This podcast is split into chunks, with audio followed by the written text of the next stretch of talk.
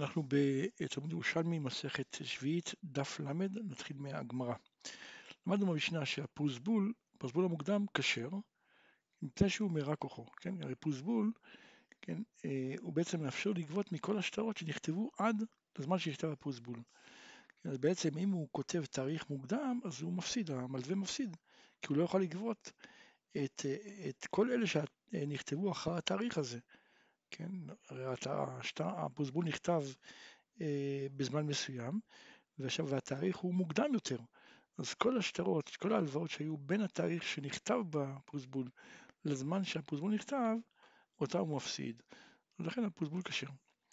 במאוחר פסול, מפני שמייפק עוברו, כן, אם הוא כותב תאריך אה, מאוחר, כלומר הוא כותב את הפוזבול עכשיו, הוא כותב תאריך בעוד חודש, אז הוא בעצם מאפשר לעצמו לגבות את כל ההלוואות שהוא ילווה אחרי הפוזבול, וזה כמובן לא נכון, ולכן זה פסול.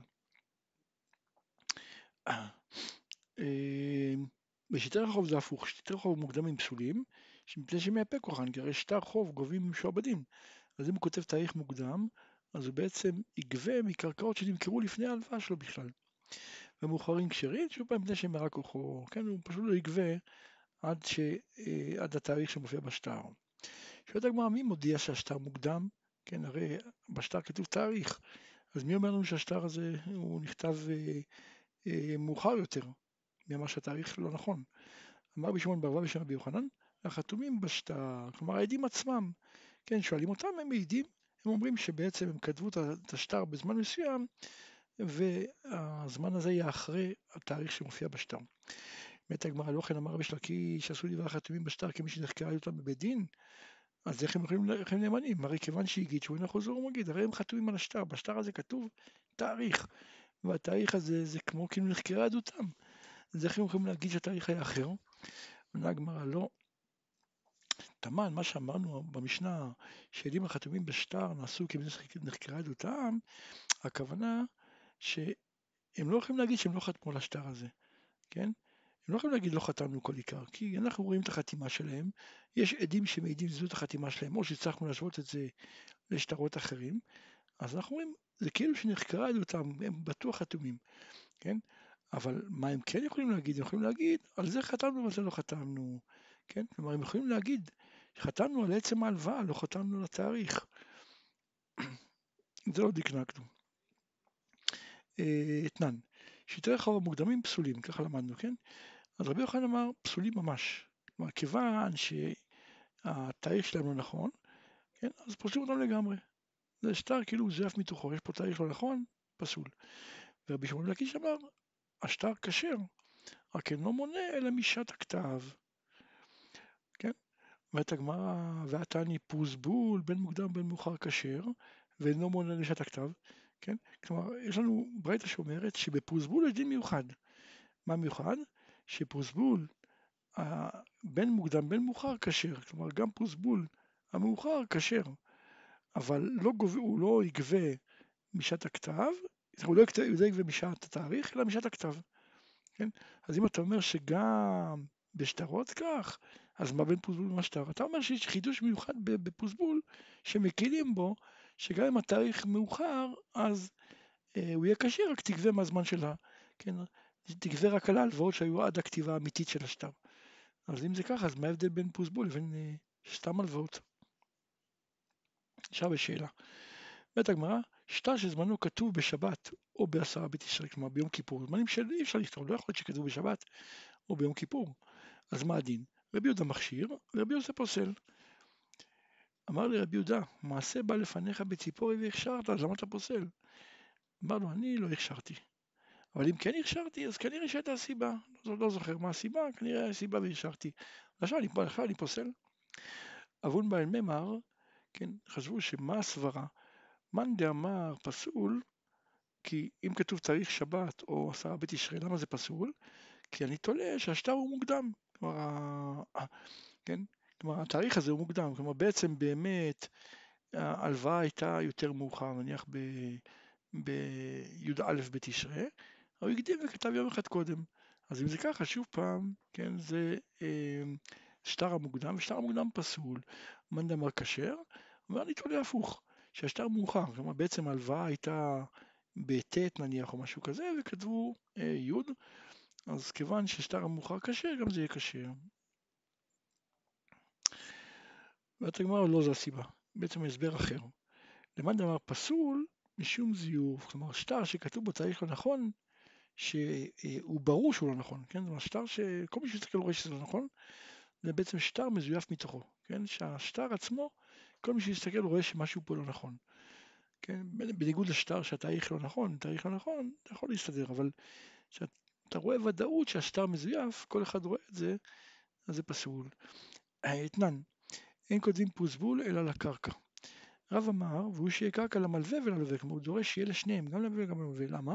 כי אני חושש שאם נכתוב על הקרקע של הלווה, הלווה ילך למכור את הקרקע שלו, אז יהיה פוסבול בלי קרקע. רבי יוחנן אמר לו, מספיק שלאחד מהם יהיה, למלווה אף על פי שאין ללווה, ללווה אף על פי שאין למלווה, וגם אם אין ללווה קרקע ולחייבים לו קרקע, כותבים פוסבול. אמר רבי אבי בשם רב, מי שאין לו אלא כלח אחד בתוך שדהו, כותבים לו פוסבול, אפילו על כלח אחד. אומרת הגמרא, ועתני שותפין הריסין והפוטרופין, אין להם פוסבול. הרי בשותפין לכל אחד יש כמה כלכים, אז למה לא כותבים? אמר לו, תמן, כל כלח וכלח הוא של שותפות, אין לאחד כלח שהוא רק שלו. כן, כל כלח יש בו שותפות. ברמחה, מה שאמרנו שיכול לכתוב על כלח אחד, זה שכולו שלו. תנן, כותבים לאדם על נכסי אשתו, וליתומים על נכסי אפוטרופין. שואלת הגמרא, מה הוא לכתוב לאפוטרופין על נכסי יתומים? אומרת הגמרא, נשמע מן הדע. הרי למדנו, כותבים לאיש על נכסי אשתו. כן, הרי, אשתו, הרי בעל בנכס, בנכסי אשתו, כמו אפוטרופוס. אז כמו שכותבים לבעל על נכסי אשתו, כך יכתבו לאפוטרופין על נכסי יתומים. שואלת הגמרא, מה הוא לכתוב לאישה על נכסי בעלה? אומרת הגמרא, נשמע מן הדע, דתנן, הרי כתבנו, וכן היתומים על נכסי אפוטרופין. כן, זה בעצם, הרי הבעל הוא אפוטרופוס על האישה, על נכסי האישה. ואז כמו שאפשר לכתוב ליתומים על נכסי אפוטרופוס, אז אפשר לכתוב לאישה על נכסי בעלה. למדנו במשנה, כוורת דבורים, רבי אליעזר אומר היא כקרקע, וכותבים עליה פוסבול. אמר רבי אבו בשם רבי שמואל לקיש, טעם דרבי אלעזר משום דכתיב, ויבוא העם אל היער, והנה הלך הדבש, כן, מה, מה זה הלך הדבש? הדבש יצא מהיער, כן, אז לכאורה זה הראיה שבעצם אה, אה, דבש נחשב כמו צומח, אמר רבי מנה, מה תשמע מינה, איך אתה יכול לשמוע מפה? הרי יכול, הפשט של הפסוק הזה, דבש יוצא מהיער, בסדר, אבל לא קשור ליער, לא קשור לעצים, כן? החורש מפיק, מוציא דבש. אילו אמר באמת, אם היה לומד ממה שכתוב, ויטבול אותו בהערת הדבש, אתה צודק. כן, פה לכאורה באמת משמע שדבש הוא כמו יער, כמו עץ. כן, אומרת הגמרא, באמת אמר רבי יוסף ורבי מון, רבי שמעון מלקיש אמר שמעת אתה כן, ככה בעצם באמת רבי שמעון, אה, רבי מלקיש למד, ממה שכתוב ויטבול אותה בהערת הדבש, כן, מכאן שבעצם הדבש נחשב כמו צומח.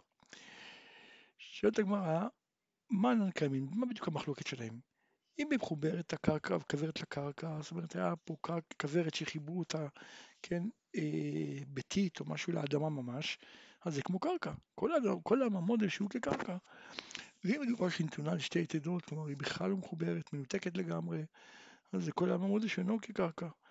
אבל הקרן הקיימים מונחת על גבי קרקע, כלומר היא לא מונחת על יתדות ולא מקובעת לקרקע, מונחת על הקרקע ישר, בלי משהו שיפריד. ועד הקרן אמר רבי זרע בשם רבי ירמיה, דמר רבי זרע בשם רבי ירמיה, כותבים פוסבול על מקומה של תנור, כן? אז אותו רעיון, כלומר כותבים פוסבול על המקום של הכוורת ועל מקומה של קירה, אה, רבי חונה בר עדה אמר, אף על מקומה של נר. שואלת הגמרא, ראינו מחלוקת בין רבי אלעזר לחכמים, כן? לגבי אה, דבש, הרודה דבש בשבת, האם הוא חייב או לא. האם אותו דין יהיה גם בחלה, כן? אף בפתקן, שהם מחליט רבי אלעזר לחכמים, שרבי אלעזר רודה פת בשבת יהיה חייב משום תולש. אומרת הגמרא, לא יש הבדל. דבש, גידולי כוורת, הרי הדבש נוצר בכוורת. זה המקום שהוא נוצר בכוורת. אבל פת הם לא גידול לתנור, כן, הפת הרי מכינים את העיסה בחוץ ומכניסים לתנור, אז זה שונה. למדנו מחזיר חוב בשביעית, אומר לו משמט אני. רב הונא אמר בשפה רפה, אני רוצה להגיד את זה בשקט, כאילו, והימין פשוטו לקבל, כן, אבל מוכן לקבל. כלומר שההוא יבין שהוא רוצה לקבל. תנן, רוצח שגלה לי מקלט ורצון שיהיו לכבדו, יאמר להם רוצח אני. אמרו לו אף על פי כן יקבל מהן. עכשיו, מה המקור שבאמת צריך להגיד בפה, שהוא רוצח, או, כן? כתוב, זה דבר הרוצח, צריך לדבר, צריך להגיד שהוא רוצח. אמר רבי יוסי אדם רע, ברנש דתן אחד המכלה, כלומר אם יש אה, תלמיד חכם שלמד מסכת אחת, והוא עזר לאתר ואילו מוקרין בגין תרתי, כלומר מכבדים אותו כאילו יודע שתי מסכתות, צריך ממרלון אנא חד המכלה אנא אני יודע רק מסכת אחת. פרק י' הלכה ד' מתניתין המחזיר חוב בשביעית, רוח חכמים נוחה ממנו. הלווה מן הגר שנגררו בניו עמו, והגר הזה מת, לא יחזיר לבניו, הוא לא חייב להחזיר לבניו, כי אין, הבנים לא יורשים את האבא, הם לא, הם לא הולכים אחריו, כן, בגר שנולד, גר שהתגר כתינוק שנולד. עכשיו אם יחזיר, כן, רוח החיים נוחה ממנו. כל המטלטלים נקנים במשיכה, וכל המקיים דברו, רוח החיים נוחה ממנו. כלומר אם אדם עומד בדיבורו, רוח החיים נוחה ממנו. כלומר, תנן, הלווה מן הגר שנתגלו בניו עמו, כלומר אפילו נתגלו בניו עמו, זה חידוש, לא יחזיר לבניו, ואם יחזיר רוח החיים נוחה ממנו. רבי אלעזר אמר, ובלבד לבניו. שואלת הגמרא רבי יוסי באי, מה זה בלבד לבניו? מה הכוונה? אומרת הגמרא, אם יש לו בנים, מחזיר לבנים. ואם אין לבנים, מחזיר לבנות, כן? שלא תאמר, הואיל ואין ירושת הגר דבר תורה, יחזיר לבניו. ואם אין לו בנים, לא יחזיר אפילו, לא יחזיר לבנות בכלל, כן? שמלן שלכתחילה, כלומר אם יש בנים ובנות, יחזיר לבנים. אבל אם אין בנים, יחזיר לבנות, זה מה שהתכוון להגיד. כן? כי הייתי חושב ש... אה, לבנים מחזיר, כיוון שלבנים בעצם מדין תורה צריך להחזיר. כן, בגר אין את הדין הזה, אבל אנחנו נוהגים לפי משורת הדין, מחזירים לבנים. אבל לבנות שאין בהן ירושת, ירושת דבר תורה, אז אולי בגר לא תיקנו את זה, כמה שמלן שכן. כיוצא בו מי שמת סוף משפחתו, כלומר כל הקרובים שלו נפטרו ואין לו יורש של האמו, אז לא יחזיר, לא, לא חייב להחזיר. אבל אם יחזיר לאימא, אז רוח החיים נוחה ממנו. הגזלן שעשה תשובה, הוא ביקש להחזיר את הגזלה. המקבל ממנו, אין רוח החיים נוחה ממנו. כן? כי זה משום תקנת השבים, חכמים תקנו שהוא לא יצטרך להחזיר. אמר בחייה בשם רבי יוחנן, תנן, כל המקיים דברו, רוח החיים נוחה ממנו. הנושא נותן בדברים, זימנין דעת אמר, אין רוח החיים נוחה ממנו, וזימנין דעת אמר, אין מוסרים אותו אלא למי שפרה. זאת אומרת, לא תובעים אותו, אי אפשר לתבוע אותו בדין, אבל מוסרים אותו למי שפרה. אז למה פעם אחת אתה אומר שרק מספיק שאין רוח חיים מנוחה ממנו, ופעם אחת אתה אומר שמוסרים אותו למי שפרה? אז בעצם הסברה היא, כן, אם עדיין לא נתן מעות, אז רק מוסרים אותו, רק רוח חיים לא נוחה ממנו. אם הוא כבר נתן מעות, אז פה מוסרים אותו למי שפרה. רבי זרע ורבי אבאו אמרו בשם רבי יוחנן, ביקש לקנות לו קרקע ונתן עירבון טבעת לחברו. אומרים לי טבעת בתור עירבון. ואחרי זה הוא ביקש לחזור בו, הוא יכול לחזור, כן? משום דקניין אין כאן, כי הרי הוא לא שילם, כן? ומה שהוא נתן את הטבעת זה לא היה בתור קניין, זה היה בתור משכון, כן? אבל זה גם לא משכון, כיוון שמשכון יש כשיש קניין. אבל אם, כיוון שאין קניין, הרי הוא התחרט, אז מילא גם זה לא משכון. רבי זרע בא כמי רבי אבאו, נתן לו זהוב מהו, כן? כלומר אם הוא לא נתן טבעת, נתן מטבע זהב. האם כיוון שאין בזה לקנות את קרקע, כלומר הקרקע עולה אלף זהובים, אתה לא רק זהוב אחד. אז אם אני אומר, כיוון שאין בזה לקנות את כל הקרקע, אז זה בעצם נתן לו את זה בתור משכון, כן, ואז הוא יכול לחזור בו, או אני אומר לא, כיוון שהוא נתן לו מטבע, זה חלק מהחוב, כאילו כל האלף זהובים זה חוב, נתן לו מטבע זה מטבע אחת מתוך האלף. ואז זה כאילו שהוא שילם חלק מהחוב והשאר נשאר בתור חוב. אבל לא, טבעת נאמר במשנה ולא זהוב. כן, הזהוב זה באמת חלק מהחוב, אז הקניין יתבצע, ואם הוא חוזר בו, אז הוא יקבל מי שפרע. בית הגמרא, מה בין זהוב, מה בין טבעת?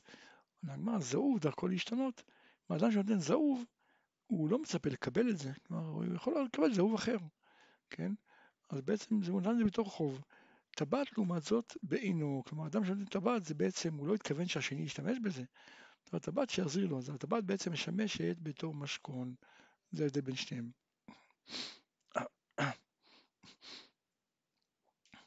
רבי יעקב ברזווידי ורבי אבאו אמרו בשם רבי יוחנן, אמר ליתן מתנה לחברו, הוא ביקש לחזור בו, חוזר בו. כלומר אם הוא רוצה לחזור, יכול לחזור. קם רבי יוסי מרבי יעקב ברזווידי, אמר ל... ועמי דכתיב אין צדק יהיה לך דרשינן שאין שלך צדק ואין לאו שלך צדק וכאן היכן לאו צדק ואין צדק. אמר לי בשעה שאמר אין של צדק היה, כלומר הוא בעצם התכוון לתת. אחרי זה הוא התחרט, אבל כשהוא אמר את שהוא ייתן, הוא התכוון לתת, אז האין שלו היה אין צדק. אומרת הגמרא הרב פליג, כן, דרב אמר, כד אנא אמר לבני ביתי ליתן מתנה לברנש, לית אנא חזר בי, אני לא חוזר בי, ברגע שאמרתי גמרנו. כן, אז הוא סובר שאי אפשר לחזור. אומרת הגמרא מתנין את הפליגי הרב, דתנן, למדנו בברייתא, מתי אמרו מטלטלין לכלי משיכה? מתי משיכה קונה? דווקא ברשות הרבים או בחצר שאינה של שניהם.